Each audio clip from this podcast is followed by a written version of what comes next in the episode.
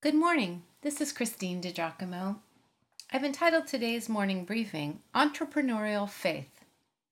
Seems I barely get home from Long Beach and I am missing being with my people, and I begin to ask God for the next week's message.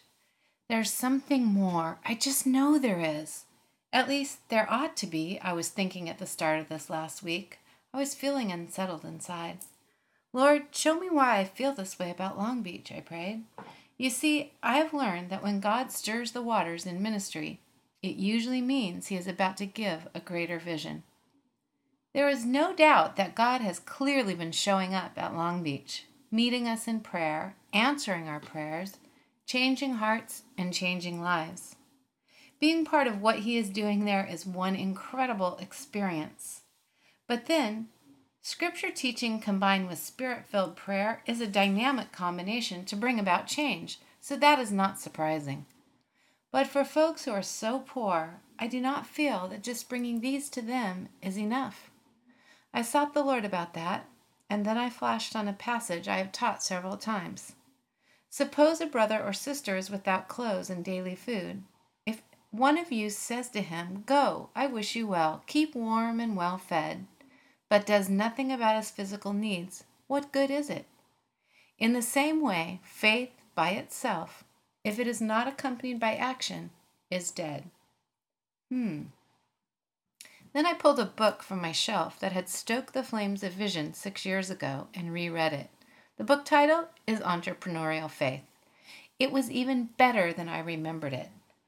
Two godly men talk about having an entrepreneurial attitude toward rallying the Christian to get out of the church and into his community. Now, this is not an endorsement for sitting at home on Sunday, but rather taking your Sunday learning out to others in creative ways. Many of us have entrepreneurial spirits. Whether they have been stretched or not, or used for Christ, is the question. See, entrepreneurship is about seeing, sizing, and seizing opportunities. The entrepreneur, then, is the one who is not satisfied with the way things are, refusing to stand on the sidelines doing nothing about it. Combine that fire with a passionate faith in Christ, and well, maybe that's what Jesus was talking about when he told his followers that they would do even greater things than what he had done on earth. I went to the beach to pray and asked God to show me next steps. I'm listening, Lord, I prayed. It seemed like he might have said this to me. Then let's talk about Long Beach. In order for some of these folks to get their lives back, they need more. Things you take for granted, like being able to bathe regularly, like having friends, like not having to always look over their shoulder. Anything you can do about those things? I don't know, Lord. There's so much I just don't know. Then go find out, child. There's no excuse for ignorance. So, the Duke of Earl took me to Lincoln Park, where many lay their heads down at night. You would laugh if you had seen the rehearsal before we entered the park. Listen, Christine, you're going to see people you know from prayer meeting. You can't hug them, not out here.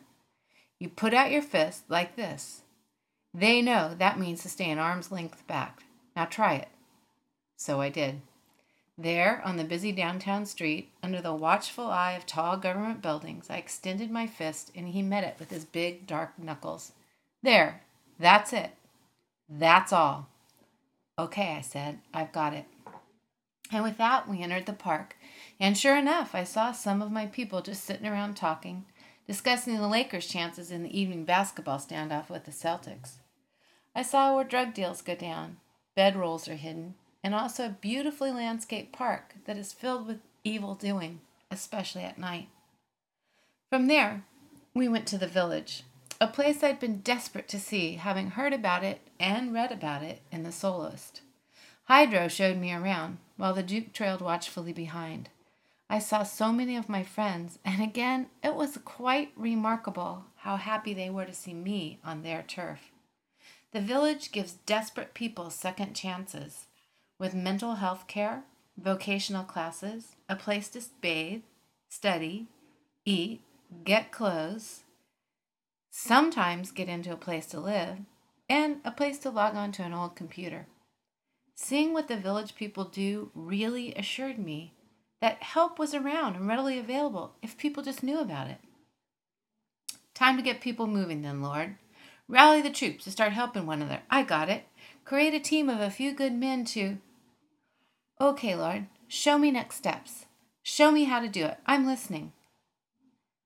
I walked along, and shortly a tune came to my mind from high school choir 35 years ago.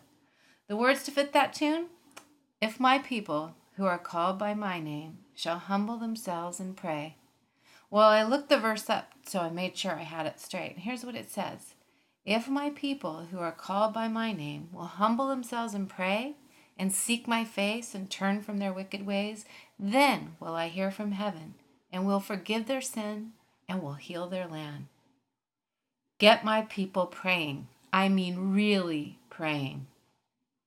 And with that, I went back to Long Beach on Friday and delivered the message of a lifetime an impassioned, impassioned message about prayer, the one that you had called Rocks in Action. Do you have an entrepreneurial spirit? Have you used it to further God's work? Start praying about doing just that, won't you?